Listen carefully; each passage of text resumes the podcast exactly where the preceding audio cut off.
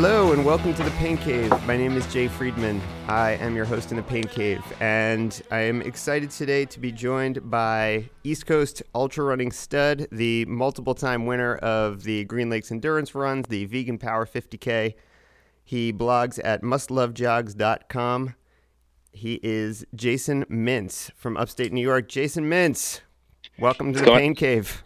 What's going on? Good to be here. Good to be here. Love talking about this stuff. It's good to have you here. I am psyched that you are here. Today is our annual debate the Ultra Runner of the Year ballot podcast. We were going to have you on last year. Uh, the reason that we do this is in case people don't know, Ultra Runner of the Year ballots are due in about a week's time. And for the, I think, fourth year in a row, I'm lucky enough to be one of the voters or cursed to be one of the voters, depending on your your point of view. But this is it's a really fun process, and I, am really I enjoy doing it every year. But you know, it's not the easiest thing in the world to do, and I've definitely taken my share of criticism when I've posted kind of my thoughts on the matter. Uh, none more uh, loudly, or I should say, more well thought out than yourself. So uh, this year, this year the ballot is due in just about a week, and so I wanted to bring you on the show to give you a chance to convince me that I'm wrong or just show me the error of my ways before I actually turn the ballot in. We tried to do the same thing last year. We couldn't get the timing right, but our mutual friend Laura Kline was kind enough to step in and kind of argue your ballot for you. Although I definitely got the better of that argument, I'm going to say. So we'll give we'll give you a chance to uh, redeem yourself this year before we get started, uh, how's everything going? I haven't talked to you for quite some time. Yeah, things are okay. Uh, I haven't been doing a ton of running lately. I uh, ran Grindstone back in October. I saw that. I was actually surprised to see that. Was that mostly for a states uh, qualifier? It, it, was. It was definitely mostly for a states qualifier. I was I was that guy. Um, also a Hardrock qualifier, although I did not enter the lottery for that. It's not really my uh, not my style. Um, much like yourself, I'm not a uh, you know die hard you know Hardrock. I have to get into this thing fan. Right. You know? So yeah, I, do, I do want to get back to states though at some point. Um, so I did grindstone. Didn't have a great race. I was having um, stomach problems for most of the race, but kind of just gutted it out. And uh, you know, it could have been worse. I'd actually like to go back there. It was it was a nicer, um, it was East Coast style. You know, obviously more mountains, but but pretty East Coast style trails, and and I really enjoyed the race. I would like to get back there at some point. Cool. Um, but since then, I've been doing you know just taking it easy, thirty miles a week, kind of taking a little off season. Right. Right. Yeah, you need it after. I mean, that's always like a twenty-four to twenty-seven hour effort or so. Yep. Yep.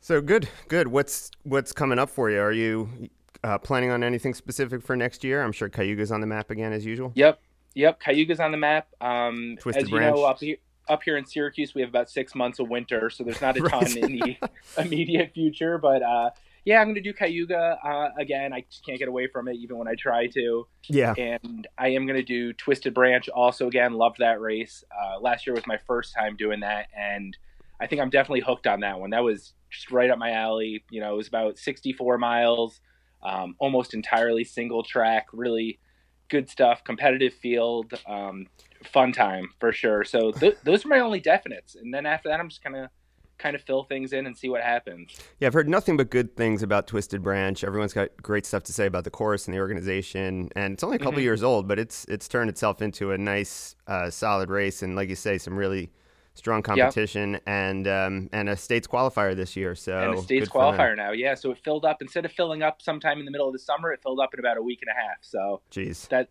that'll do that. yeah, exactly, exactly. That's what I keep saying um, to folks around here is, you know, you want to bring people in. You know, you just turn something into a states qualifier. There aren't that many hundred Ks. People are just drawn to that idea to begin with, and you turn Right. it into a states qualifier, and you're going to fill up fast. So, good, Absolutely. very cool, very cool. All right, so what we're going to do is we're going to go through our ballots, or at least our what we're thinking about for our ballots right now, and we can kind of have some fun arguments. Now, the fun thing about doing this is the argument. Really, I mean, you know, the the Ultra Running magazine, which puts on this vote and gives out this award every year, and and John Medinger, who uh, kind of administers the voting for uh, the magazine and has done so for a long time. Um, you know, they, they purposely don't put any set criteria or anything on this award. There's about 25 to 30 people who vote, and the votes are tabulated, and, and, and it's, you know, a, a kind of a cumulative thing and determining the top 10 men and women and the top five performances for men and women for the year. But, you know, they, they don't attach any sort of criteria to it. There's no, you know, minimum number of races. There's no, you have to run 100K or 100 miles or anything like that. It's not weighted towards trail or road or track or anything. Basically, each voter is able to pick what criteria and what races and what results matter most to them. And I think that's part of the fun and, and part of, I think, what gets people worked up about it. But, you know, that's kind of why we're here. And, and, you know, everyone's entitled to their own opinion, obviously. You can, you know, again, I like the debate and I like kind of arguing things back and forth. But, you know, this is all in fun, obviously. If people, you know, don't like what we say or, or what our thoughts are, you're happy to, uh, you know, we're happy to engage online and, and talk in a, constructive and productive and, and friendly manner. But people tend to get kind of heated about this, and uh, let's let's let's keep it clean out there. I guess is what I'm saying. Having just said that that there are really no criteria, there are a couple of rules, or at least a couple of kind of vague guidelines uh, that uh, Tropical John likes to give us before we uh, send in our ballots. Um, and I'll, I'm, I'm pulling this out from, from the email that we get here, just so people kind of know where we're coming from. Some very general guide, guidelines. Runner of the year should encompass the runner's full body of work for the entire year. One great race can be identified in the voting for best performance. That criteria, to me, I, I really try to take that to heart in evaluating somebody's whole year. But I think that's where a lot of people get hung up, and, and somebody puts up one or even two really fantastic, you know, off the chart performances, but don't have any other big or even any other races for the year. And I think people kind of get hung up on that sort of thing sometimes. First emphasis should be on performances in significantly competitive events where a large number of elite runners are competing, like States, Sonoma, Comrades, Run Rabbit, UTMB, Speed Goat, etc. Blah, blah, blah, blah. Look at head to head competition where it exists. Uh, versatility is a plus. Runners who have excelled over a variety of distances on a variety of surfaces should generally receive extra credit for versatility relative to those who specialize in one particular kind of race. Uh, some people will put more weight on that kind of criteria than other.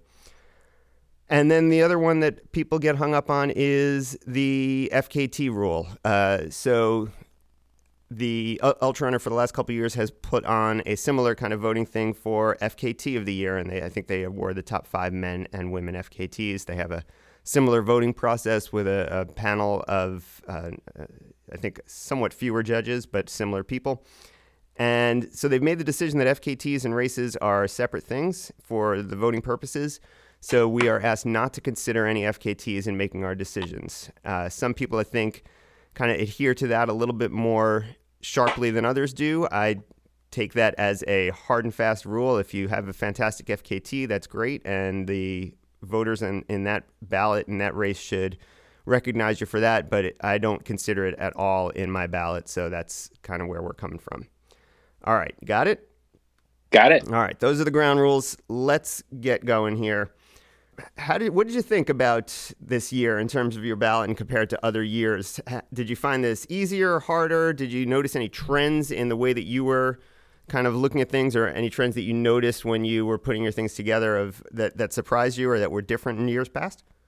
I think one thing I noticed was there were several people, both men and women, who had maybe one or two standout performances, but maybe didn't have, you know, four or five or six races deep, like maybe they have in years past. Mm-hmm. Um, so I think you kind of said it a little bit in your intro, but it's tough to place people like that. Um, and you know, I'm not going to name any names at this point. We'll get into that, but there were definitely a couple of stellar performances that kind of just you know floating out there on their own. I'm not sure where to put them. Right. Um, and then another thing I struggle with, and and I don't know if it was any different this year than years past. I think actually it was pretty similar, but you know, people who are racing a lot of 50k, 50 miles, maybe you know great performances, but they don't really go into the you know 100k, 100 mile distance. Right. and and I, I have I have a really tough time with that too. You know, they're obviously running ultras, they're obviously doing extremely well in ultras, but how do you compare someone who you know only races up to 50 miles against someone who has 300 mile finishes? Yep, it, it's a tough. It can be a tough comparison. Yeah, that's a tough one, and I think you know you kind of you have to look at obviously strength of, of schedule, as it were, strength of competition and field size and that sort of thing. You know, there just there aren't as many kind of top flight races in the 50k to 50 mile distance as there are at the longer distances when you look at competition and everything else. So, you know, you have to kind of weigh that, I guess. But you know, one of the things that I noticed this year is how many of the top athletes, how many of their race schedules encompass, you know, one or more, and and in many cases m- more than two or three uh, overseas races, which can mm-hmm. tend to be a little shorter. And mm-hmm. but the the competition there is generally stellar, and the field sizes are huge. And that yeah that that kind of adds into things because there may be races we're not quite as familiar with, or competition that we're not quite as familiar with.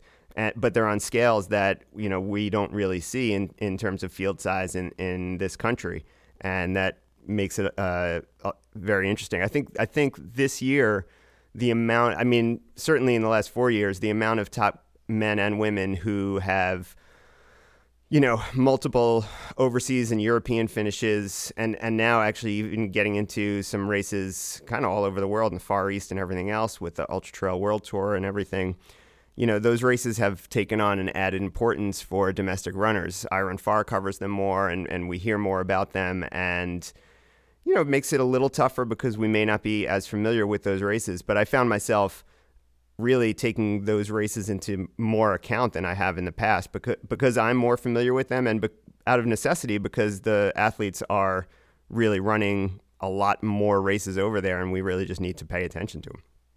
Definitely, yeah, I noticed. I noticed that as well, and uh, a couple of them I had to kind of even look up to see you know what the results looked like to see the overseas runners who were competing to know how competitive the field right, was exactly. that thing. And and yeah it was interesting flipping through some of those. I might have jotted down a couple notes about uh, travel plans see at some point in the future.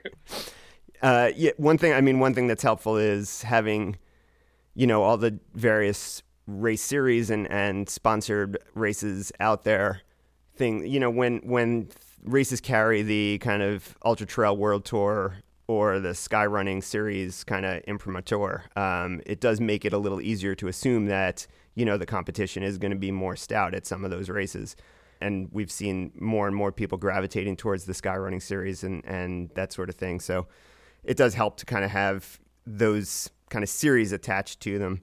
The and the other thing, yeah, like you said, people had fewer races, and, and I think a lot of that is because, or in in some degree, that's because of the unfortunate cancellation of the North Face Championships this year, and then the, uh, you know, just the carnage at UTMB.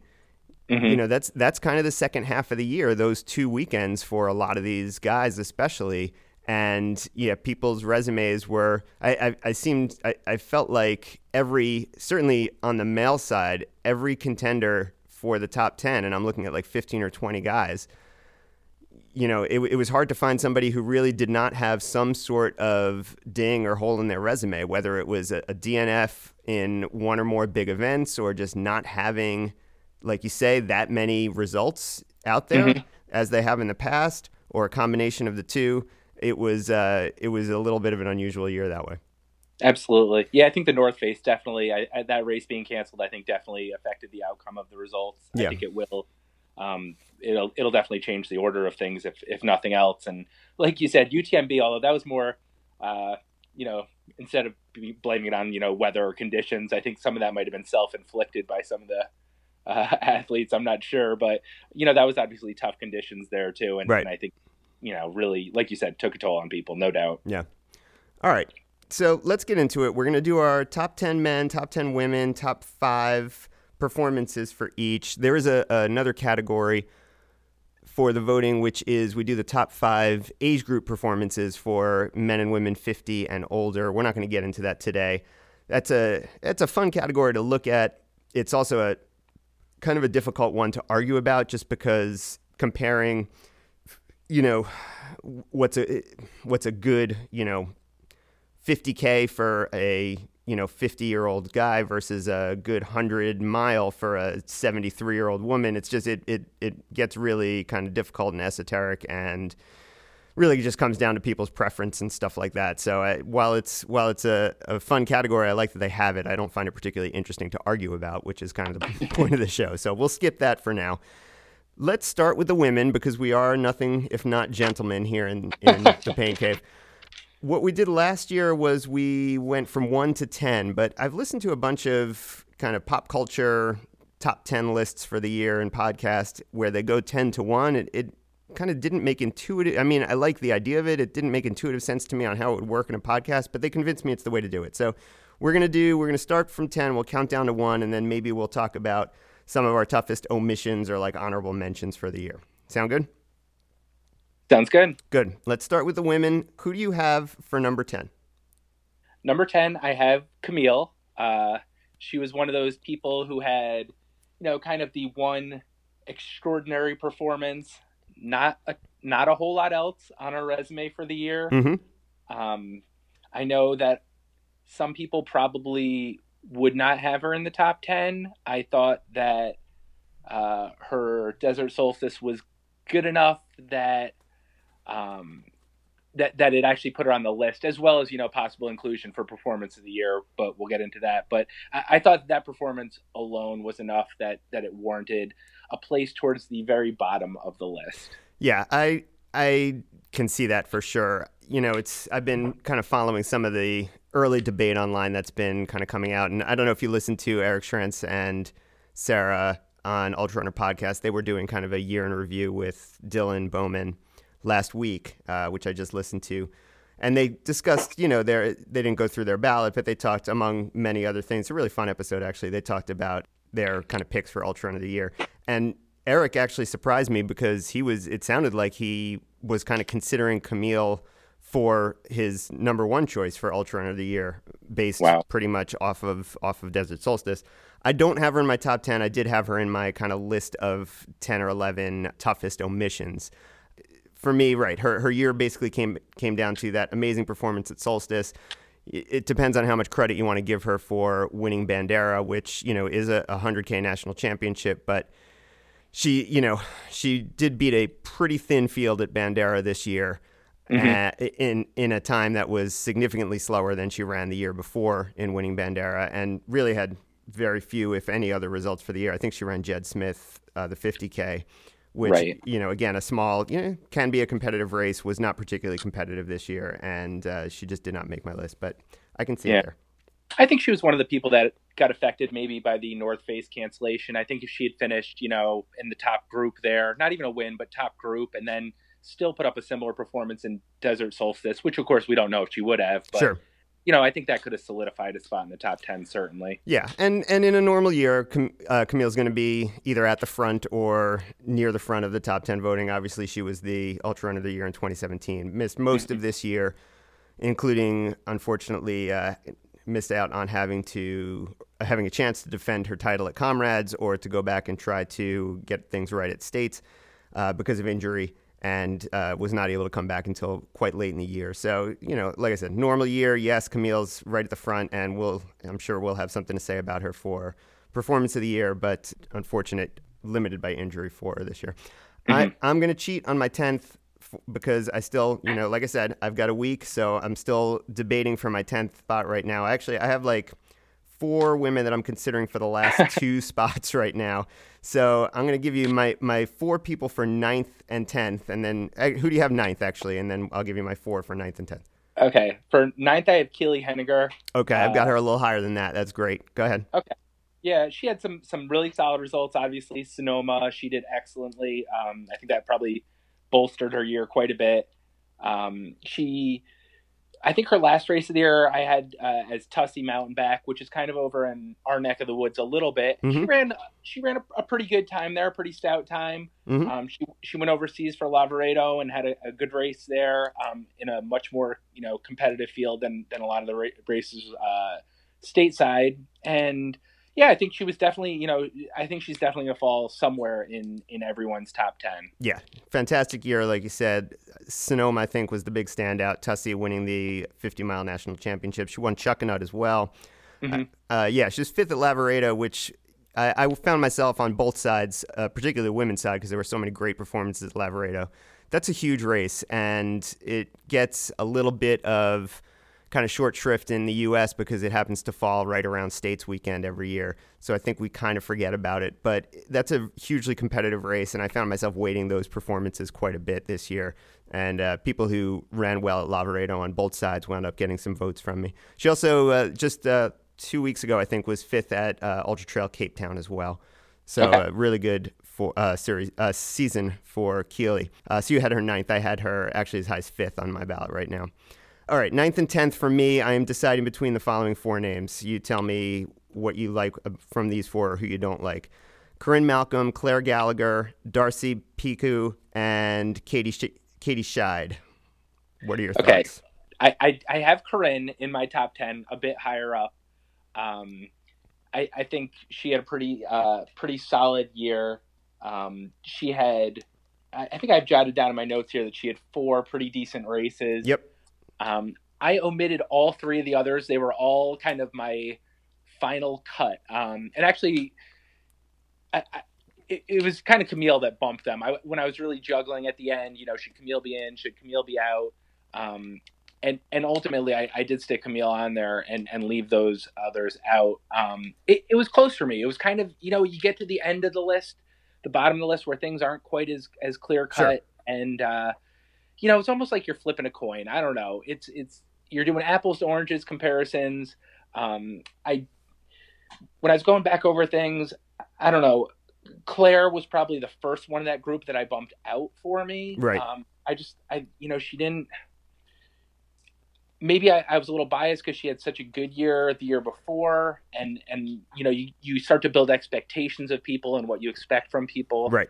Um, so I think she was the first one that I that I cut from the top ten, and um, yeah, you, you know, it's it's tough making that decision. I, I think those are all names that certainly could be, you know, in that nine or ten spot. Yeah. I, don't disagree with you. We talked a little bit last year about kind of grading on a curve and whether that's fair. Uh, It Mhm. came up for me last year, particularly with Jim, where he had Mhm. kind of his second straight great year, but you know it didn't quite get to the same heights as it did in 2016. And was it fair to Mhm. kind of downgrade him for that? And yeah, I think Claire kind of falls into the same category where any other person or, or you know if somebody else came on with with this resume eighth at the world trail championships ninth at, at lavaredo uh, she won in cinque terre couple other little things here and there I think you say yeah for sure and but when you stack it up against the year that she's had the last couple of years you kind of say it just kind of leaves you feeling a little disappointed Mhm. and she was caught up in the carnage at, at UTMB, which Yes. you know, and that's another thing that that you need to consider. I mean, they don't there, there's no definite provision on how much or how little you ding somebody for a DNF. I don't love punishing people a lot for it, but in a close race, I think it has to count for something, and that you know that does hurt her when you're kind of coming down to, you know, picking between people who are, are otherwise pretty close. Sure. I, I I had her tenth on my initial pass, and then I was looking at Darcy. It's hard leaving Darcy off with the year that she had. She won Mhm. she won four hundreds this year, which is very hard to do, Yes. including a first at Javelina and Angeles Crest and Hurt. Uh, all all fairly competitive. None of them the you know ultimate top level, but but up there. 15th at Lavaredo, which is a very good performance, but you know U.S. women made up a good chunk of the top 10 at Lavaredo, and 15th is I have to look at it in, but I mean she might have been like the fifth U.S. woman there, so hmm that Right. kind of keeps her down a little bit. Katie, I'm not sure what to do with. First at Madeira, first at the Maxi race in France, uh, second at CCC. I I don't know how to leave her off, but it, it- it's really hard for me to to kind of choose between those four people. And Corinne, I think uh, you said you had Corinne a little higher. I've got her a bit higher, actually. Yeah. Yeah. I've got her. Uh, I've got her up around four. Oh, okay. Yeah. So she was nine in my initial kind of running rundown here. First at Canyons, fourth at TDS. Seventh at the World Trail Championships, ninth at Western States. Uh, are fantastic. Those are four just fantastic top tens. Uh, you know, Canyons maybe is a little overrated, but the rest mm-hmm. of those, you, it really impossible to argue with. So it's. Mm-hmm. Yeah. Okay. Who do you got in yeah, eighth? I, I like her, and I'll, I'll, give you a quick sales pitch, even though I'm going to get to her yeah. higher up the list. But you know, I think she did well at a variety of distances, kind of a, a variety of styles of races. So I, I really like the variety there. I think she had a little bit of everything going on. So, um, you know, I know you talked about earlier how you kind of weight different things. I, I, like seeing a bit of everything there. So I think she, I think she hit that balance pretty well. That's a good point. That's a good point, and that makes me feel better about keeping her up in the top ten. I, I think I might wind up bumping Claire for Darcy, and I don't know what to do about Katie. It's, mm-hmm. I, you know, do I? I'm, I'm wondering now. Do I even bump my eighth place person down and bring Katie in there? Dar, you know, Darcy, I, I kind of had out, and then listening to, uh, you know, Dylan and Eric and Sarah talk about people, and, and they had all listed Darcy as somebody up there, and, and really gave her a lot of credit for the year she had. I was like, oh, am I am I underrating Darcy? And then actually, I think. Um, I can't remember who I saw talking about it. It might have been Karl Meltzer talking about how he thought she was, you know, a strong second for Ultra Runner of the Year, and I was like, oh wow. God, what am I, what am I underrating yeah. here? But it's it's a tough one. Okay, uh, who do you have eighth? Okay, eighth I have, and now you're actually making me question this because I, I was thinking about all those finishes Darcy had, and I'm wondering if I've, I've done this all wrong here. But uh, I had uh, Amanda Basham in eighth. Yeah. Um, not a ton of results, not not a lot of running, but I, the results she had I thought were pretty impressive. Um, she won UROC and was actually third overall there in front of some some pretty solid male runners. Yeah. Uh, and then fourth at States, um, which is also a really solid finish. I, I, think you know it's tough. That's not a ton of stuff really that to bank on, but you know at UROC she really ran just an unbelievable uh, race there, and yeah. and I, I, gave her a lot of credit for that. You know I, I think 100k, 100 miles. I, it, it was enough for me. Yeah, she made it look very, very easy there. Uh, I, I had her seventh. I don't think you have to, you know, okay. worry too much about that pick. She was second at Tarawera also. That's plenty of yes. a resume. Yes, that's me. right. Yep. So I, am I, I think we're we're kind of in agreement there. Eighth place for me, I have Brittany Peterson. Okay. Um, did most of her damage overseas this year, and this is kind of where we get into some of these things that we were talking about earlier. She was uh, first at uh, the Pirin Sky Race, uh, second at Way Too Cool, third at Tromso, fourth at Kima, fourth at Transvolcania, sixth at Madeira. Just a, a ton of uh, a slew of overseas results, and she wound up third overall in the Skyrunning Ultra Series portion of the of the standing. So, you know, I, I'm I'm trying to kind of keep my awareness up of these overseas races, and mm-hmm. she just put up so many good results. And I, I, tend to, like I said, I tend to rate those sky races pretty highly for the amount of people and, and especially the level of competition that you see in those races. And to, to pump out that many, you know, podium finishes and top five finishes there was super impressive. Mm-hmm. Okay, who did you have in seventh?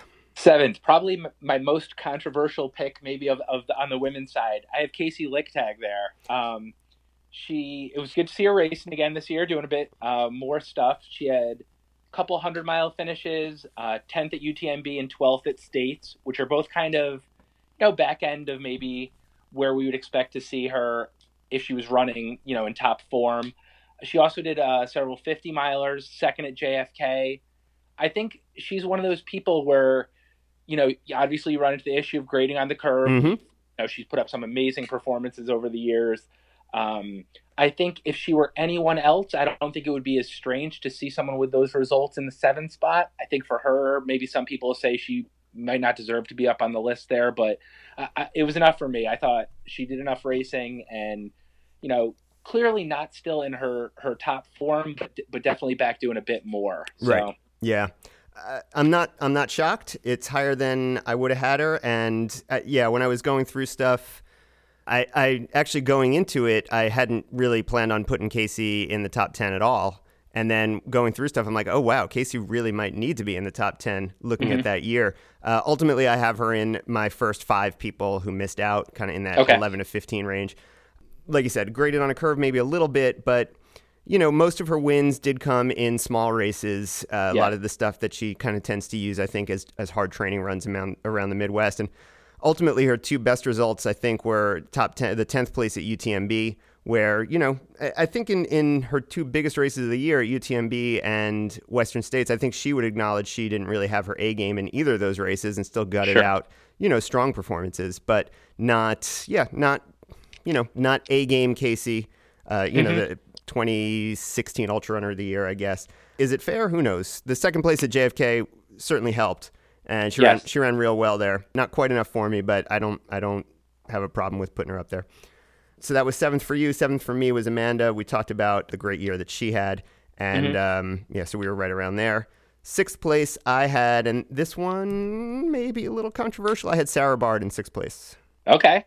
Yeah, she she was one of my group that got left out. So uh, why don't you sell it to me? What do you got? Well, I, every year I keep coming back to comrades as, and and I mm-hmm. think the more that you hear the top runners talk about comrades, how big it is, how competitive. It's just mm-hmm. competitive on a different level from anything else we're used to talking about. Even Yes. even the big ultras overseas, even UTMB, even the sky races, I don't think any of us really understand until we're over there how huge, first of all, but also just how difficult comrades is. You're bringing an element of the sport that most of us are not used to dealing with in terms of these real fast roadies. You have the mm-hmm. whole African contingent, which you really don't have to deal with in most of the trail races. And, you know, I- mean, you, you listen to guys like Pat Reagan or, or Max or Sage talk about going out at, you know, close to five minute pace and being back in the 50s place wise, i- you know, through the first couple of miles, uh, you know, in a 56 mile race. It's, it's unbelievable. But, you know, there are just hundreds and hundreds of people that, that are, that are, you know, at the top of this huge field. It's just I, I, I don't I, I don't think we can undersell how impressive a top finish at Comrades is. And you know, Sarah's kind of made a career out of these really uh, high end finishes there. Eighth this year at Comrades. Uh, I don't I don't know if that's her third. I think top ten finish there.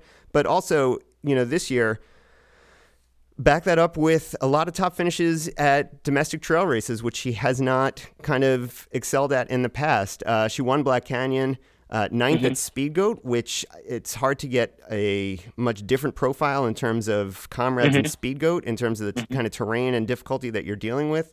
Uh, seventh at Chuckanut, sec- second at Ultravasan, which I think is you know varied in terms of competition, but usually still draws some pretty big names year after year. So a lot of versatility, and like I said, Comrades just kind of wins it for me there. Okay, that's fair. Yeah. Who do you have sixth?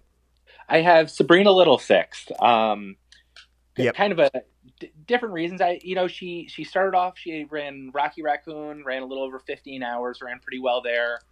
Uh, she came to Cayuga, won and set a course record um, on a pretty pretty tricky course there. I think it was a little bit difficult, more difficult than than the previous years, and you know she beat what I thought was a pretty stout course record there. Um, and then what kind of bumped her up the list a little bit for me was I think it was just a couple weeks ago. There was a 50 road 50k that she did in Dallas, and she ran um, 332, and I think she finished first overall. Actually, Yeah, I, she I don't did. know. I don't think there was a whole lot going on there. I mean, I think it was kind of, um, you know, not a, you know, mind blowing, you know, tough competition, stacked field kind of thing. But Yeah, you know, but 332 is 332 is nothing to. No, that's pretty you know. stout. That's pretty Yeah. stout, and So- um, and right does show the versatility that we're looking for. Yeah, Yep, I like the versatility there. So 50k, 50 mile, 100 mile. So I had her up at six. I like it. I had her again. She was in my kind of Kaci uh, and Camille zone, just out of the top ten. Twelfth at the World Trail Championships, also very very solid. But Yes. uh, I think like third or fourth on the women on the U.S. side for that race. So not that she gets dinged for that, but um, you know I, I do have. Sure. I, I think I have everyone who beat her for the U.S. f- from the World cha- Trail Championships on the list. So uh, yeah, no, I got no problems with that. She was she was a, a very solid pick. So that was your sixth. Uh, I had Keely in fifth. We talked about Keely already. Who'd you have as 5 I've got Eliza LaPierre there. Um, also in my also in my you know snubbed list. Yeah, oh, yeah, I think that's an East Coast snub for you. Then I know. because, Uh, those are pretty. Those are pretty solid results for her. Uh, oh yeah, you know, she had uh, she won Mount Mitchell, GDR, um, Vermont 50 miler, and then she was you know top 10 at states. She finished eighth. Uh, I, I thought she was pretty solidly in the top 10 there. I think those are pretty pretty good results. I think um, you know, I think she's one of those people uh, that all those West Coasters love to forget about, but um, For sure. I think she's got some pretty solid credentials. I think it was a pretty good year for her. Yeah, I, I I was looking at the list. I'm like, I can't believe I'm leaving her off this list. But Mhm. uh, I did ding her for the DNF at UTMB. Yep. Uh, not her fault. She actually injured her her ankle on a warm up run like three days before the race, and I think she just had to pull the plug about, after about 20 Mhm. miles. It sounded like it was not going well. But yeah, I mean, she, it, yeah, this the, this is why this sucks because I love Eliza and Yeah. yes, she is an East Coast hero, and she did have a great year. Um, Yeah. and you know, a top ten at Western States is a top ten. It's, it's fantastic, but Sure. I, I just I don't know. There's just too many people. yeah, it is, it is tough. She, you know, she's one of those people that that has great results on the East Coast, but she, but she, when she takes it out west, she's still, you know, Yes. obviously super competitive. Right. So Right. I, I think, it, I think it, you know, speaks for itself. But Yeah, uh, I de- you know, I, like I said, I'm I'm Yeah. I'm still about a week away from turning this in. Maybe she sneaks on there for me eventually. I, I kind of doubt it, but I, I hope she does wind up in the top ten overall. I, I would love to be wrong and see her. She's been in Mhm. the top ten for for Ultra Run of the year before, and I, I hope it Sure. happens for her again. sure. Uh, fourth place, who do you have? I had Corinne in fourth, who I think we talked about a little bit earlier, Yep. but she uh, she won Canyons, which, like you said, wasn't super competitive this year. Um, top ten at states, top five at TDS. I thought she had a pretty well-rounded, you know, a lot of different distances, a lot of different kind of styles of races. Um, four might be a little high there, but I think she had a pretty uh, pretty solid, pretty well-rounded year. Yeah, that's a, like I said, that's a little high for me. I have her ninth right now. Uh, I think you've convinced me to kind of keep her solidly in the top 10 there. I, I'm not going to bump her. And, and if somebody's going to be in danger, it'll probably be Claire. And yeah, uh, fifth place is, is great. Uh, or fourth place, she says, is, is Mhm. great for her. Uh, I have Kaytlyn Gerbin in fourth. Mm-hmm. Did she make your list at all? Yep, she's three on mine. She's three for Yep. you. Good. Yeah. She had a really just a fantastic year. And I, I knew she was going to be in the top 10. And then when you sat down and you look at, at her string of results, you're just like, oh, God, Sure. she was unbelievable. First at the Bear, first at Yakima Rim, second at State, second at White River, 10th at the World Trail Championships. On, Yeah. well, I think that team won the gold medal. Did they win the? I, I think they did. Gold or maybe yeah. silver, but I think I think they won the gold. Uh, yeah, great year for her. Uh, Yep. So you had her third. Okay, perfect. And then third, I had Hillary Gerardi. I left her off. Oh, that's Uh-oh. unconscionable. Uh oh. Yeah, okay. That's that's the first one I won't let you get away with. Uh, Hillary Gerardi was the skyrunning Ultra Series champion and second in the overall skyrunning series. That's like finishing second to Kilian. She was first at Tromso, first at Kima. She was uh, fourth at Madeira. I- again, I, it's hard to it's hard to know exactly where these overseas races fall in relation to the domestic stuff. But w- if, if you're winning the Sky Running world championship, you're you're you got to be on the list. That's fair. I'll, I'll, I'll give you that. I'll give you that. I'll, I'll have to move some things around over here. Who's your three? Uh, so I had Kaytlyn Gerbin Oh, three. right. Yep. Um, And- yep. And, And then go on. two, I've got Kelly Wolf. Me too. Okay. Yep. Go ahead. So then I'm, the I'm case. assuming our two I our agree. are probably the same. I, I can't imagine not. Yep. Uh, yeah, Kelly Wolf. I mean, first at Lavaredo, first at Tarawera, third at Transvolcania, Mhm. fourth just recently at Cape Town. Um, I mean, that that's good enough to win pretty much most years. Uh, Yep. Just a Yep. fantastic season, and so young. Oh God, she's going to be so good. Yep. Yeah, she had uh, bad timing. She probably, like you said, probably would have won most years. Um, probably not this year. So Uh, I assume you have Courtney number one. And, I do. I yes. have Courtney number one. I think, um, you know, could be a could be a unanimous number one. Probably not. There's probably someone out there who will, uh, you know, do something funny. But Yeah, Uh, I, I, I hate to see who's going to vote her not number one. I- Uh-huh. I, mean, it, it's hard to say what more she would have had to do. I guess right, Could you- could you- maybe. right. Could you could you could you ding her for uh, you know kind of a, a subpar performance at Solstice, which Gosh, yeah, it was a bit of a letdown, I guess, because everyone was kind of looking forward to the Camille Courtney showdown. But Uh-huh. uh, after the year she had, uh, I don't, Yeah. we don't need to belabor it. I've spoken a ton about Courtney on this podcast, and and you know she's she's the superstar of women's ultra running today, and and I, I think it's going to be a, a fairly easy decision for most people to have her in the in the top spot. I think so. I mean, just going over her results, even even like still, you know, they're fresh in your mind because they were they were so outstanding. But just when you look at them on paper and you look at the times, it's just it's it's pretty mind blowing. It, really, is. is. It really is. She she just the number of races she did, the amount of mileage she raced. Yeah. it's just extraordinary. Yeah, I mean, she had nine wins. Yeah, you know, and that's It'd be a great career. right, and and you know that's not including uh, a second place in a, in another I, I, think she ran two West uh, two golden ticket races back to back, came in first and yes. second in like consecutive yes. weeks. You know, it's uh-huh. just I mean the the you know her performance at Bigs, her performance at Tahoe's, you know Western States, obviously it, it was ridiculous, just a ridiculous year. And I, I I mean next year is shaping up. I mean if, she's shown the ability to recover from these huge efforts and I hope she continues to do it. Next year is shaping up to be crazy for her. I mean, on the schedule right now, she has States, Hardrock, UTMB, and the 24-hour World Trail Champion or uh, 24-hour World Championships. That's in that's from June to October, basically. So, Amazing. I mean, if she pulls that off, yep. oh God, I mean, who knows? I mean, sure. I, I think she'll be able to. I, look, I don't want to, you know, put my mouth on times that somebody else's feet have to get to, but uh, I, I, think she'll win Hardrock fairly comfortably. I don't mm-hmm. I don't know that that will require her to dig deep as it would some other folks, and that might make the ability to kind of pull this thing off possible. But um, to to sandwich even a even a you know eighty percent Hardrock effort in between, you know, the two best fields of the year potentially at States and UTMB is, is going to be very tough. Sure, Sure. But if Should anyone can do it, she can. Yes, absolutely. All right. Before we do our top five performances of the year, who else did you have on your kind of omissions list? Yeah, the only other person that I don't think we've mentioned at all yet, I had Sabrina Stanley yep. as a mission. I mean, she won Hardrock, but it wasn't a super deep field this nope. year. she came in third at Hurt. Yep. Again, not a super deep race. I think she had a good year. I, I don't know. It, it wasn't that hard for me to leave her off, but I, but I thought she warranted a mention. I, I agree. I had her in. Year. I had her in my like 15 to 20 range. I, I agree with everything you said. I, I didn't have a hard time leaving her off. Um, she did have, I think, four other wins, but um, yes. I think the biggest right. field of those four races was like 40 people. So right. you know, you can almost kind of throw those those out the window when you're com- when you're really talking about the top competition a great year, and, and I know that Hardrock was her her main focus for the year, and she came through and she had a great race there. Yep. Um, but yeah, I mean, you know, Hardrock's a, a, thin field in a good year, and, and this was not even a, a great year for the for the women's side at Hardrock, uh, or the mm-hmm. men's for that matter. So, right, um, I agree. Right.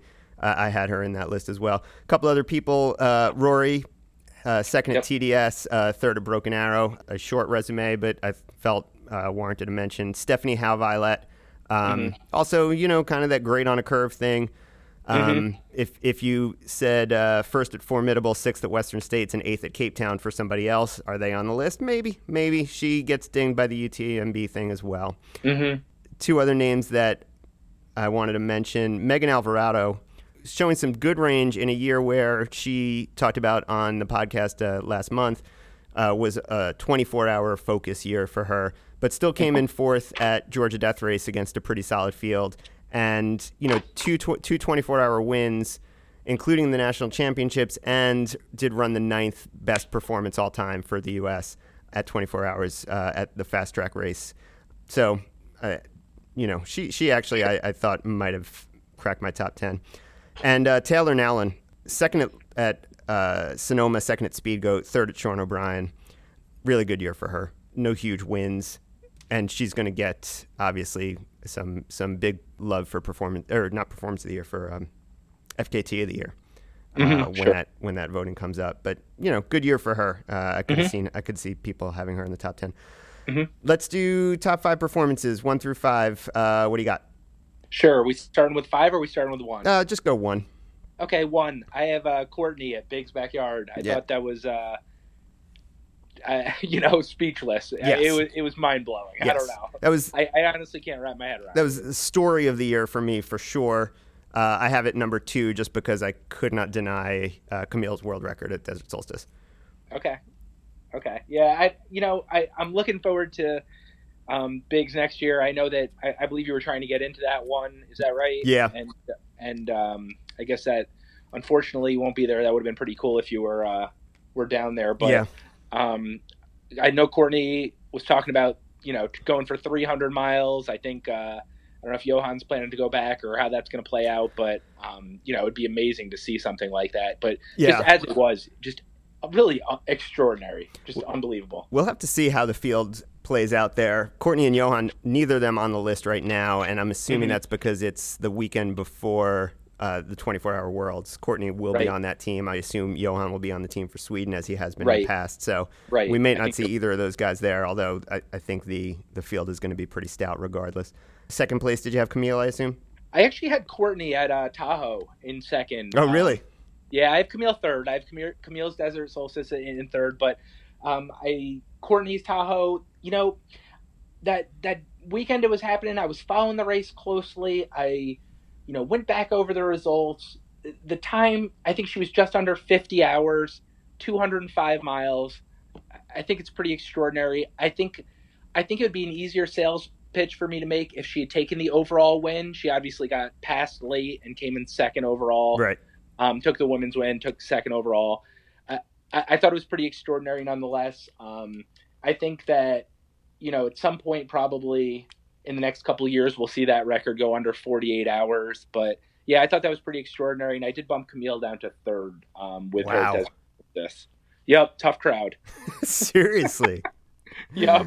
Oh man. Uh, okay. Yeah. No, I, I am. I mean, I have Courtney's Tahoe as like uh, in my kind of five to ten range. Oh God.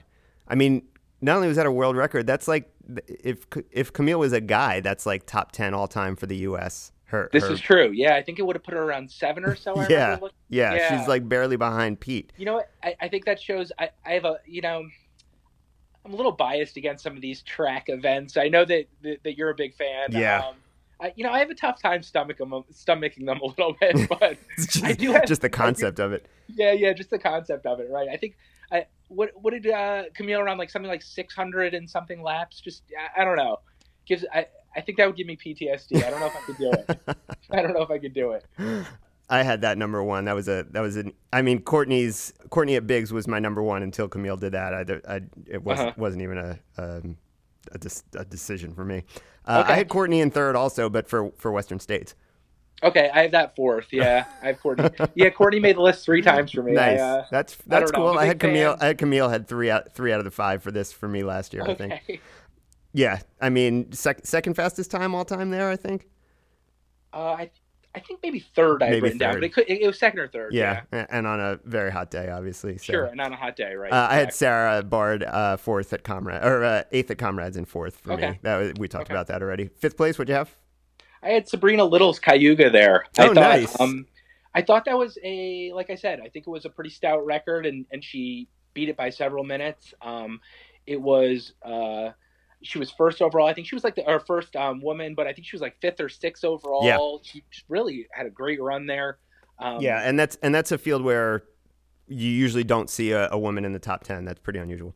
Mm-hmm. Yep, exactly. She was pretty high up in the field, and and you know it wasn't. Uh, it wasn't a super competitive women's field, but she beat some pretty good runners mm-hmm. by by a lot. Yeah. So you know, I, I don't know. I'm a little biased because it's kind of you know almost a hometown type race for sure. me, but I, I, thought it was a pretty great performance. I sure. think you know I don't think it's crazy to have her there. No, no, I like it. I, she didn't make my list, but but I like it, and I love the East Coast love. I had uh, an East Coaster in, in, fifth. I had Megan at Fast Track. Okay. Uh, 100, 146 miles, ninth ninth best U.S. all time performance for 24 hours. That's that mm-hmm. made it for me. Uh, just missing, like we said, I, I, had Courtney at Tahoe on my on my just missed list. Uh, Kelly, okay. Kelly Wolf at Lavaredo, which we talked about yep. earlier. Um, yep. Magda at MDS Marathon des Sables mm-hmm. was was another one for me. Um, okay. I, I, don't know how to. Uh, I know that's a very difficult race. I, I, don't know how competitive it is really. I mean, stage racing is a whole different ballgame. Um, right. But it, it's a, a very well known, well regarded race, and, and she did dominate it pretty well. So, uh, mm-hmm. you know, not not enough for a top five for me, but but was up there. Sure. Anything else for the women before we move on to the dudes? I don't think so. No, I don't think I had anything else there. I'd be uh, I think my jaw would hit the floor if Courtney doesn't take that uh, top spot on the uh, top ten list. Oh yeah, no that that would demand an inquiry of of some Yeah, kind. yeah, I, right, exactly. I might resign my ballot if that was the case. All right, uh, let's start with the men. Let's do our top 10 from 10 to 1. I'm going to cheat again and tell you that I have um, really, really have, I think, five guys for the last four spots. So I have a top 11 right now. And Okay. uh, we'll, I'll, I'll give you, and, and honestly, from 7 to 11, I'd be perfectly happy bumping any of those people off in favor of the other one. So I, I don't feel Okay. real strongly about the order uh, for those those set. from for the top six. I think are, are pretty solidly there for me. Um, Okay. But the, the the back half of the top ten and down to eleven, I, I really not that I don't care, but I, I you could convince me very easily one way or the other. Right now, eleventh place, I have Kyle Pietari.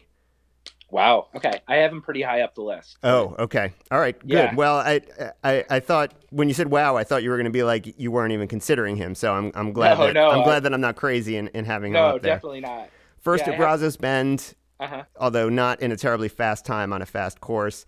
Third at Moab Red Hot, which is a very competitive uh, early season race. Fifth at Run Rabbit. Sixth at Western States. That's that was a good year for me. Yeah, I think um, you know Brazos. I remember seeing pictures of the race from afterwards. It looked like it was super muddy. Mhm. Um, so I think it was kind of, you know, I think he ran just under 16 hours. Yep. Kind of tough to rate that time in those conditions.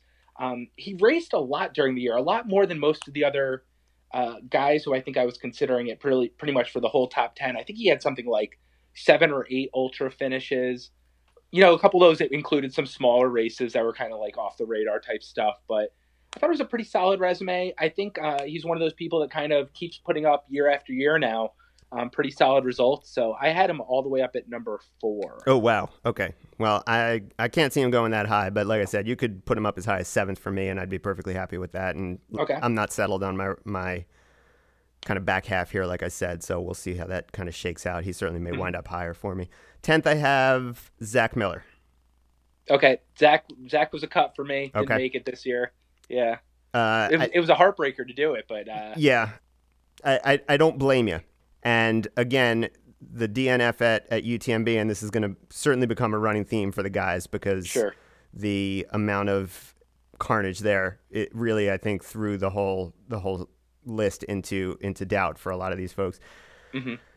But you know, second at JFK to a very very strong performance by Jared Hazen. Uh, Sure. First at Cortina, eighth at the World Trail Championships, which I, I like to see. I like to give that race some recognition because I think it is very very competitive. Sure. It's a really, it, I think it's a little bit more well regarded in Europe, or a little bit more important maybe to the top Europeans than it is to the top U.S. guys. But I, I do like recognizing that. Uh, who do you have in tenth? Tenth, I have Rob Krar. Um, Good, yeah, he's in my he's in my grouping here. Okay, yeah. I you know, obviously his performance for the year was was Leadville. He ran that insane Leadville time. Yep. Um, great race there. But he did win several other 50Ks, none of them super competitive, but you know, he was at Quicksilver, he did Bryce Canyon, Mhm. and, and, and he, I think he won pretty much everything else he ran. He so, did. He did it um, until last weekend. He DNF'd at, at uh, Cape Yes. Town. Yes, yes. So he was having, um, you know, he obviously had the great Leadville, and then a couple of other under the radar wins that were in pretty quick times. You know, I'm not like Mhm. super familiar with all those courses, but just from taking a quick glance at them, looks like he was in pretty good form this year. Yeah. So Yeah, definitely Now- flew under the radar with a lot of those 50Ks. Um, Yep. the, you know, Leadville was unbelievable. sure. uh, just a dominant performance, second fastest time ever on the course, and and people have argued that the course is probably a little longer than Yes. when Carpenter set that record.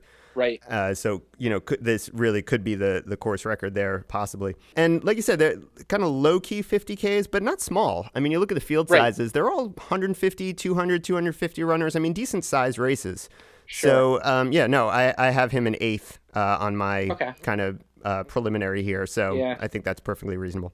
I wish he'd done one more race in kind of a really competitive field just to kind of be able to, you know, see where he's really at. But I, I'm hoping he's, I don't know what his plans are for 2019, but I'm hoping he's really ready to step back in and, and you know, do some competitive stuff here. Yeah, that's what I was about to. I was about to say the same exact thing. I have no idea what he's going to be doing, but um, yeah, I hope he's. I mean, certainly, uh, fitness wise or whatever, he's he's back to wherever he's been in the past. And Sure. you know, could you see him start mixing it up again at some of the big races like he has in the past at Sonoma, at States, at North Face? Uh, it'd be fantastic to see. So I, I do hope he he commits. I mean, I'm sure he's in schemo mode right now, but uh, I hope I hope he's committed to a, a solid uh, 2019. Uh, ninth place. Who do you have? I have Mario Mendoza there. I have him Um, higher. I have him way higher. Way higher. Yeah. Okay. Go on. Yeah, I think I, I dinged him a little on states. I think he finished 15th or 16th. around Yep. Yep. 16th, yeah. So, uh, you know, that, that bumped him kind of down the list for me because I was probably, you know, he ran in, in many very competitive races Yep. during the year, probably as much as anyone. Um, I, I definitely did hit him a little on states. I don't think he had any other 100 mile races that I see down. So, No, he did not. I don't know. You know, really, he's one of those people that's really, really solid at kind of like the short, sh- shorter, you know, quote unquote, Right. and middle middle distance stuff. But I maybe kind of to, to be determined at 100 miles. So that that kind of bumped him down a little for me. Okay, fair enough. I could see that. Uh, I mean, still, 16th at States is still a really strong Sure. performance, and in that field, which was a, a really fantastic field. Sure. First at Bandera, third at Sonoma, sixth at World Trail Championships, uh, and top U.S. finisher there. I, ha- I have him in fifth actually.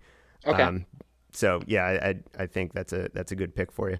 Ninth place, I have Jared Hazen, although I don't feel great about it. Yeah, Hazen left him off. Um, this part, I he was he was kind of the ultimate person where he had these stellar short results. Yep. But nothing. You know, what do you have? Two fifty milers, a fifty k. Not not a ton of stuff there. I, I don't hate it. I mean, his his times, his results that he posted were you know extraordinary. I mean, they that's were, they the were thing. legit. Right. I mean, 534 at JFK is one of the three fastest times there Uh-huh. ever, and Uh-huh. took out Zach and a number of other solid runners. Uh, Sure. Second, second to Jim at, at Sonoma. Second at Way Too Cool. I mean, you, you just those are three of the most competitive, you know, Yeah. quote unquote shorter distance trail races of the year. Yep. Um, Yep. Yeah, hurt in the middle of the year. Uh, had to pull out of Western States, and yeah, maybe a thin resume, but we're, a lot of these resumes are a little bit thin because of DNFs, because of like we said, the North Yep. Face uh, issue. I like I said, I don't feel great about it. I don't know that he's going to stay in that top ten for me, um, Mhm. but. The, and, and certainly without the win at JFK, he would be nowhere near it. But that was Sure. a really, really impressive performance. Really impressive, yeah. I have uh, in my notes that I was jotting down ahead of time. I have just a big question mark next to his name, kind of like, where, where do I put this guy? Yeah, What do I exactly. do with him? Exactly. Yeah, you could. Ha- I could. Like I said, I could have him seventh, and and honestly, if you said he was fifteenth, I I, I really couldn't Uh-huh. argue. Uh, who do you have ninth? Uh, so ninth, I had Mario. Oh, right. Um, sorry, eighth. Yep. And then eighth, I have Cody Reed there. I have him sixth. um, That's fine. Okay. Yep. Yeah. You know, he had pretty good results throughout the year. Um, Tarawera, Bandera ran well at States, ran pretty well at States, I guess. Yep. I'm not sure if he was thrilled with it, but I thought it was pretty good. Yep, And a um, hundred mile debut, I think. Sure. Yep. And and under 17 hours on a hot day. I think that was uh you know, I think maybe he was one of those people where we almost started to expect a little too much. Yep. But I, I think his results were pretty stout. So oh yeah, no, I I have him sixth. I think that's a great pick. Uh, I had Krar in eighth, where uh, we talked about him already. Who do you have seventh? seventh, I put uh, East Coaster Jim Sweeney in seventh. Oh, Uh, very cool. you know, I think he uh I, I think in past years there's been this kind of spot in the top 10 that Brian Rusiecki has had like this permanent kind of residence on. And I think for this year he's turning it over to Jim. So it's taking the Brian Rusiecki Memorial uh, yes, voting block. exactly. Okay. Exactly. For those West Coasters who don't know who Jim Sweeney is, um, he ran 1407 at Umstead for second, came in sixth at URock. He won Twisted Branch 100K, ran 1309 for 100 miles at Hennepin, and then was sixth at JFK. So did a lot of racing, did a lot of miles, and you know, pretty solid results all year long. Yeah, I have him in my uh, my top twenty, uh, but not in the top ten. Uh, I, Yeah. assume, I assume you. So yeah, uh, third at or, or third fastest hundred of the year, I think, Yep. uh, yep. at Hennepin, which really is the the crown jewel of the season. So I Sure. assume you have Olivier in in fifth then. I actually have him all the way up in second. Do you really? Which I thought would make you happy. I thought he's your guy. You know? That's insane. Oh, that's great. I love it. Uh, I don't. I have him in my top twenty also, but I, I was I was joking. I thought you were going to be like, no, no. you know, I, I, like him up there. I'll tell you. I'll tell you why when we get up there. Okay. I, I, like it. Yeah. Okay. Seventh place. I have uh, maybe a little bit of a controversial pick. I have Jason Schlarb. Okay. Yep. Schlarb was one of my uh, group that got left out. He's uh, lumped in with with Jared Hazen. Uh, yeah. Good, good results. Um, I think his. I think he's won Run Rabbit Run a few times now, I think, right? I think that was his third. Third. Okay. yeah. You know, I I almost felt like it was a little um, this is probably a tough knock because he had some other good results, but uh, almost like the run rabbit run thing's a little played out for me. I kind of want to see him, you know, do something else. I mean, and he does do other things, of course, but um, he had a good result, I think, over in Europe. He did a good run at Broken Arrow, but I, I ended up just leaving him off. I don't know. Well, here's the thing for Schlarb. Like you said, some good, some really good races as usual in Europe. Second at Eiger, which is a really competitive one. Sure. He won. He won in Oman. He was uh, second in China. He was Yeah. Uh, not a great race at Transvolcania, but but not terrible. And the win at Run Rabbit, like you mentioned, you know, Jeff Browning is going to be somebody that we discuss coming up, and Mhm. uh, I actually think he's going to wind up winning the this whole shebang. And if he wins this whole thing, then you know Schlarb needs to get credit for for kicking his butt at at Run Rabbit. That's that's kind of where I came down with it. okay, that's fair. That's fair. So yeah, that that's where I was on that one. Wow, I'm still reeling from the fact that you have Olivier in second. That's fantastic. Sixth place, I think we said I had Cody Reed. We talked about Yep. him already in his uh, really really strong season. Second in Bandera, second in Tarawera, the top ten of Western States. Uh, who did you have in sixth? Yeah, so this is a little bit of an inconsistency in mine, possibly, but I do have Mark Hammond in that spot. Um, inconsistent in the sense that he finished behind Schlarb at Run Rabbit, but Yep. he ran really well at Mount Fuji, Yep. top three at States. Um, you know, he's kind of one of those people. He's definitely under the radar more so than I think a lot of the people that consistently show up on that list. Um, you know, for someone who's done so well at States now, he just really doesn't get a ton of kind of media attention, doesn't get a ton of attention in general. But, um, you know, I thought those were pretty solid results. Yeah. Um, Oh yeah, I have him fourth. yeah. He, Okay. he, so, he was fantastic. I mean, I, I kind of had the same argument internally with the whole uh, Browning and Run Rabbit thing. sure. Uh, I mean, he beat Jeff there too. Third at Western States, uh, you know, and second American, obviously. Eighth at Fuji. Yeah, fantastic year. I mean, ding, ding him for UTMB a little bit, I guess, if you want to drop him down from fourth to sixth or whatever. But yeah, Mhm. no, uh, great, great pick. So that was sixth for you. Uh, fifth, I have, uh, I don't know if I mentioned, but that's where I have Mario. He, he fell in fifth for me. Uh, we Okay. talked about him. You know, you turn me around a little bit on him. Could I drop him down a little bit more? Maybe. But I, I kind of like where I have him seated. And then uh, Mark is fourth for me. Who do you have fifth? Yeah, fifth. I, you're not going to like this one, but I've got Dylan Bowman in fifth. oh, Um, I don't I like know it you probably all. think he should be higher. I know you've been talking him up all year. Um, you probably got him a bit higher, but you know, I think what I was looking for um, from Dylan Bowman was maybe more more results. Um, maybe something more. Uh, I don't believe he had any hundred milers this year. Is that right? that is incorrect. He won. Incorrect. Ma- He He, did won on- Mount Fuji. Mount Fuji. Okay, that's right. He Mount Fuji. Yep. So I don't know. I think I was just looking for for a little bit more. Um, I, I you could probably talk me. You, like I said earlier, I had Kyle Pietari in, in fourth. I could probably flip those two and move Dylan up to the fourth spot. Right. But um, I, I could probably be convinced of that pretty easily. But yeah, I, I don't know. I, I, I didn't think he was um, top three material for me. Okay, you're wrong. um, all right. Uh, yeah. Okay, we'll get to this in a second. now, you know what? Let's get we we can get to this now. I I, I don't. I see what you're saying, and Debo. I, I've I've I've come to grips with the fact that he is not going to win this vote, unfortunately. But he's going to be unfairly penalized for the fact that North Face got canceled and therefore nobody got to see him race domestically. Yep. He, he he did not. He is one of the only guys on this list who does not have a, you know, finish outside the top ten or a DNF on his resume.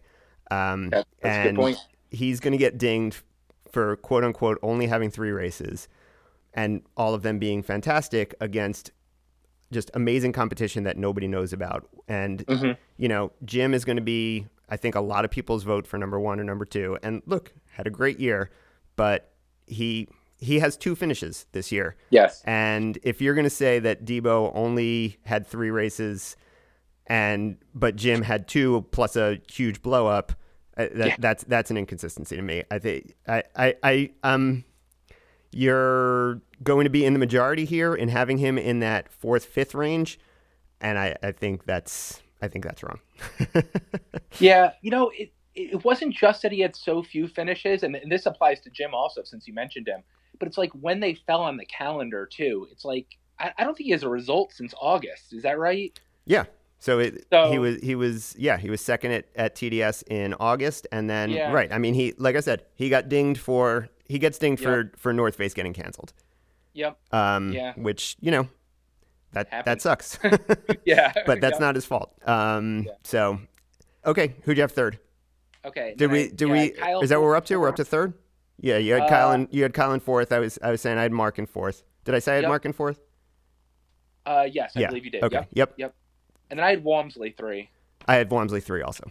Um, you know, two like mind blowing results, but you know he had the bad blow up, and it's only two results. And you know, if we're saying that, uh, I'm saying Debo hasn't raced since August. I don't think Walmsley has a finish since what? Since uh, June. Since June, exactly. Yeah, it's pretty extraordinary. Um, but uh, with that being said, you know, 551 at Sonoma. Oh, yeah. And mind-boggling. 1430 at States. Holy cow. Mind-boggling times. Obviously, yeah. he beat two of the best fields of the year. Although, yep. Uh, you know, I'm going to push back on that a little bit. Sonoma wasn't what it's been in the past.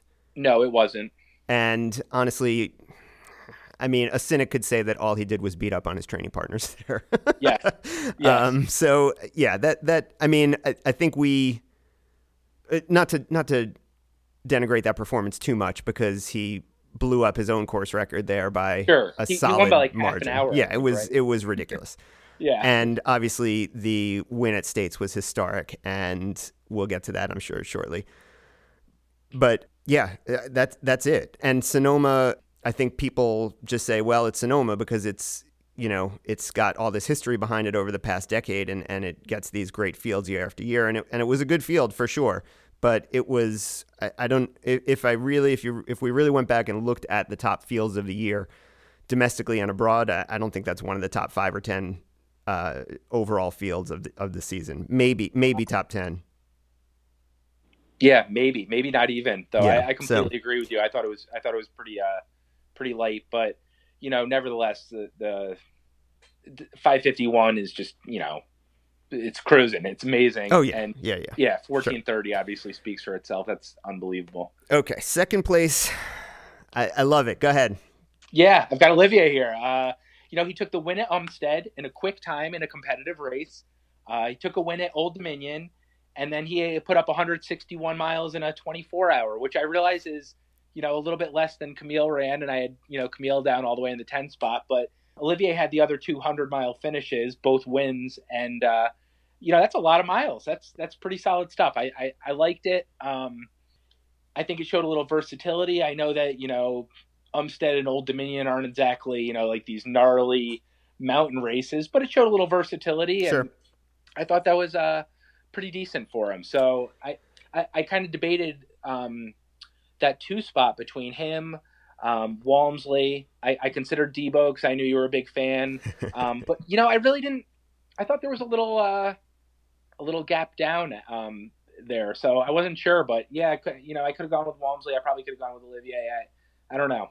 Um, but yeah, that's where he ended up for me. I gotta say, I don't have him on my top ten. I have him in my kind of next ten. I, okay. I, I don't hate it. I mean, I can't hate it. I, I love Olivier. I love giving the 24 hour national champ some love. Uh-huh here's my. I believe 161 miles is right around top 10 all time. Is that right? Yeah, here's my pushback. Yeah, he he ran like 160 point something. Uh, right, right. Which is technically not even his PR because he, right, he he's done yep. 161 before. He is yep. his his 161 is 10th US. Okay. So this is like 11th or so.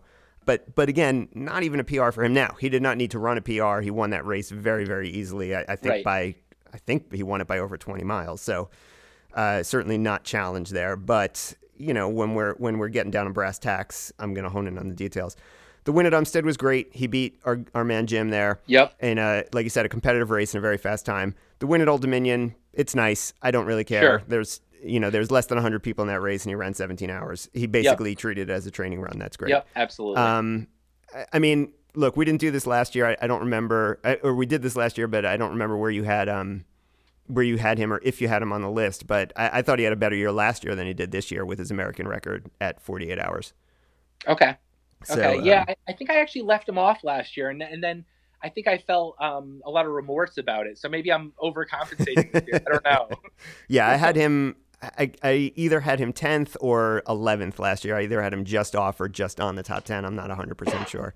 I can go back and listen. But, um, I mean, a comparable year, and I, I thought on the margins it was actually better last year. And, and uh, yeah, second. I, I love having him in the top 10. I, you certainly could put him in the back half for me, but, but second seems super, super high. So I assume that means you have Browning number one. Yeah, I've got Browning. Um, I think he, uh, I think he was probably going to be number one anyways. But then, you know, North Face gets canceled. Browning goes and wins Pinhoti. So I think it was just enough that um, kind of put the icing on it for me. He has kind of the Hardrock with the asterisk. I don't know. It's kind of a weird year for him actually when you when you put all those you know all the all the weird crap that happened. yes. yeah, it seemed like it was following him around a little bit. Although none of it really you know super related to him, but um, yeah, Hard Rocky kind of fell into it there. Obviously, had another great race at States. Um, won several other hundred milers.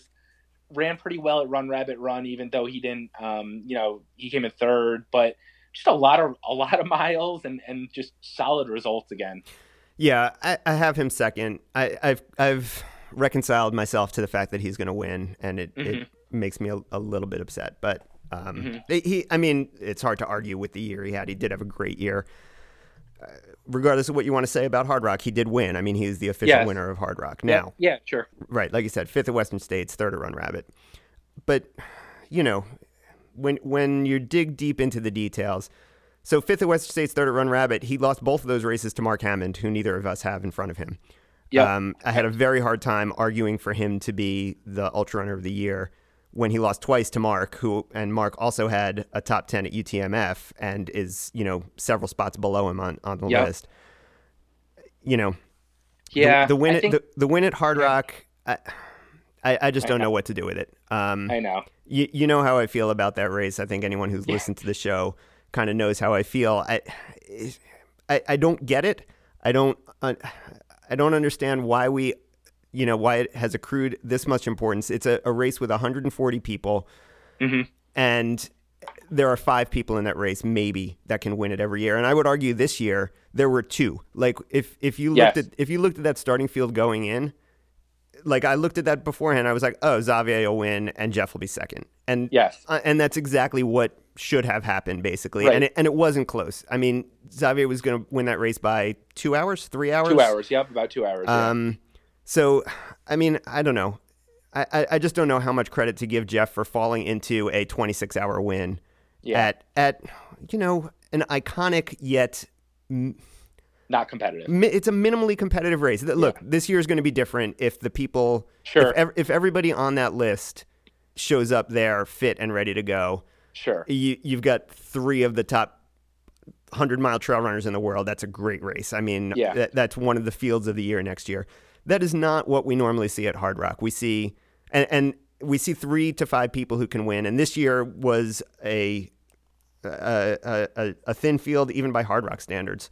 Yes. Um, so, yeah. Uh, look, I love Jeff the guy is older than dirt. He's getting it done. I mean, he's yeah. he's pumping out these career years in his mid to late forties. It's freaking yeah. fantastic. It's awesome. And and Dylan was saying on Ultra Runner podcast last week, he's like it's it's like a, a career achievement award for him, which is great. Yeah. But you know that's not what the that's not what the vote is. It's it is, sure. it's Ultra Runner of the Year, and yeah, I, it's. Uh, uh, it, I mean, congratulations. Good. It's he's going to win, and and and it's great. But I, I don't think I don't think he's my number one.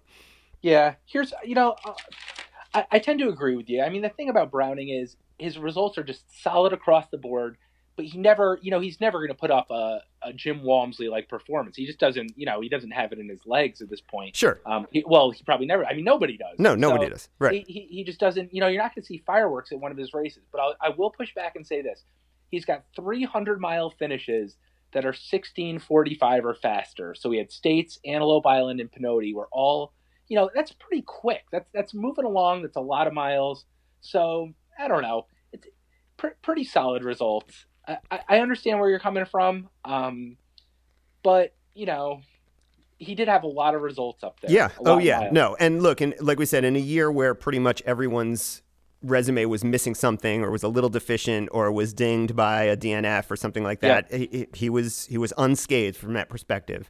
You know, he he showed up and he basically won, or, or was on the podium, and and you know, there's something to be said for that. No, you're right. Sure. I mean, he's he- he's not he doesn't have the same kind of otherworldly talent uh, of a lot of those guys. I was I was messaging with Mike Himes before we came on actually, and he was like, "Oh, Browning, he's he's a grinder." He's like, if you put him in a race with Jim, he'll, you know, Jim will crush him. And it's like, Sure. yeah, I mean, but that's true of anybody. I mean, we're not. This is not the, you know, who's the best runner or who's the fastest runner. It's who had the best year. I mean, it, if it was just who's the fastest runner, Jim would win every year. I mean, that, that's no fun. Right. right.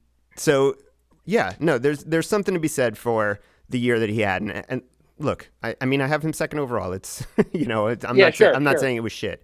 Uh, Sure. I'm just um, I, I I just didn't think it was it was the absolute pinnacle. Um, yeah, I have I have Debo. I ride for Debo. I I don't, you know, you can ding him on not racing domestically. You can ding him on not having enough results. And again, that that's not his fault having not had North Face there.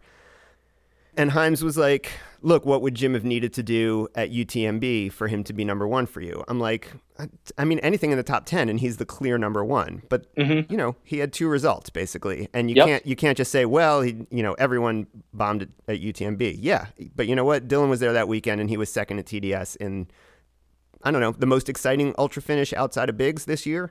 You know, took out huge, huge, and incredibly competitive fields at UTMF and at Tarawera. Doesn't have a bad race on his resume. You know, I can't hold it against him that that North Face got canceled. It's not his fault. Mhm. Yeah, I, I'm in the bag for Debo. I'll admit it. It's fine. He's a great guy. I love the guy. I hope he wins. He's not going to win, um, but that's fine. All right. Uh, top five performances of the year quickly because this is getting crazy long, and I'm sure you have to get to work or something. Yeah, yeah, sure. Do you want me to go? I'll just. Do you want me to just read through? Yeah, just blow through your top five. Yeah, I've got Walmsley's Western States Yep. is number one. Krar's Leadville is two. Yep. Hayden Hawks' Lavaredo is three. Yep. Jared Hazen's JFK is four. Nice. Good. Okay. And and then I've got Olivier's 24 hour is uh, number five. That's awesome. So I have almost the exact same thing. Cool. Walmsley at one, I have at Western States. Number two, I have Zach Bitter actually at Tunnel Hill. Um, Okay. 1208, fastest Yeah. 100 mile of the year. Actually, Sarah uh, Sarah Lavender Smith was making the argument on uh, URP that, you know, as the quote unquote trail world record, that should really put Zach in consideration for the uh, top 10 or for for the ultra runner of the year. She had she had him number one overall for that. Wow. I calling that a, I, I, look. We've discussed this before. Yeah. Calling that a trail race Sure. is a joke, and it, it it's it should not. What you want to consider it a, a trail world record? That's fine. I think that's ridiculous. And honestly, it's it's Zach's third fastest 100 Yes. of his career. So, but Right. uh, it did for me warrant mention because that's that's incredibly fast. Uh, Three, I had Krar at Leadville. Uh, I had Hayden Hawks. You had Hayden Hawks at Lavaredo, you said? yeah, it's number three. Yeah, I had him fifth, and I had Olivier at, at North Coast and Jared at um, JFK Okay. in sixth and seventh. Fourth place, I have Morgan Elliott, Okay. course record at Mount Mitchell, Okay. 420, which is blazing fast on that course, and broke the old course record by something like 15 minutes, and is like 20 to 30 minutes faster than some of the all-time greats have run there. Mhm. Um, I love that course. I love that race. Yeah, it's and, cool um, mention. Yeah. and uh, he he absolutely bombed it. Uh, Okay. Shout out also to uh, Sweeney's thirteen oh nine, which we talked about before. Yep. And Yep. um, I had Walmsley at, at Sonoma as well, which we talked about also. Okay. Sure. Any Yeah. snubs that you want to go through quickly? Not really. I mean, I think Jared's pretty legit in there, and the reason I'll say that, um, JFK, I think that was the second fastest time ever to Walmsley's record, and I think the conditions looked absolutely terrible this year. So I'd like to think that um, Jared could have even, you know, been re- right around where Walmsley's record was in better conditions. Yeah, So yeah, that's that why I had him up there in the pretty top ten overall. So we'll see if that lasts. But um, yeah, Yeah, yeah. I, love having that up there. Top ten omissions for the uh, Ultra Run of the Year. Anyone that we didn't talk about that you wanted to shout out? uh, not really. I mean, I had uh, Zach Bitter was probably I had Yeah. Schlarb, Zach Bitter, Jared Hazen, and that is it. Yeah, Zach. it's the um, clear ones. Zach was the the one who fell just outside for me as my uh, my kind of toughest omission. Although I made that easy by putting 11 in there so far. So Yeah, there you go. we'll see. Consider Tim Tollefson, uh, Hayden Yeah. Hawks, both had uh, a couple of big DNFs to go along with some Yep. really great performances. yep. Chris Brown, just wanted to shout him out. Had a really good, really good, especially early part of the season, and a top 10 at Western States. Yeah, that was pretty much it. Cool. Mintz, thanks so much, Yeah. man. This was a lot Yeah. of fun. This was awesome. I'm psyched we got to do this. I think, yeah, we actually, I think, agreed a little bit more than I thought we would. Yeah, that was disappointing. I was kind of hoping for uh, you know, more blood in the streets here, but what uh, what do you have coming up? What are you racing next? I got Rocky. Okay. Yeah. Yeah, right around the corner. Yeah, yeah, uh, six, seven weeks away. So getting ready for that, getting psyched. We'll see how that goes. And then cool. I, I'm sure I'll see you at Cayuga or something like that. Yeah, for sure. Maybe we'll get to run some miles together there. Yeah. Has, has the snow cleared up by you? Um, it did, and now it's back. Oh, so, good. Have you fun. know, fun never ends. Tell everyone up there I said hi and have a great holiday and a great new year. And I will for speak to you sometime soon. Yep. You too. Good luck with your training for Rocky. Thanks a lot, man.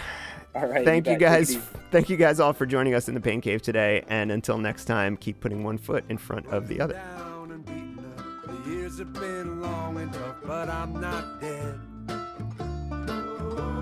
Happy now just to spend some time with friends and have a roof above my head. I'm not jaded, just been faded, like a good old pair of jeans. Rusted like a proud old car that's drove a little too far and seen too much rain. But long ago, as a child, I look at the night sky in wild ride the bus feel upset to think of all the years I'd have to go through there. I was still young. I was still young. And I was still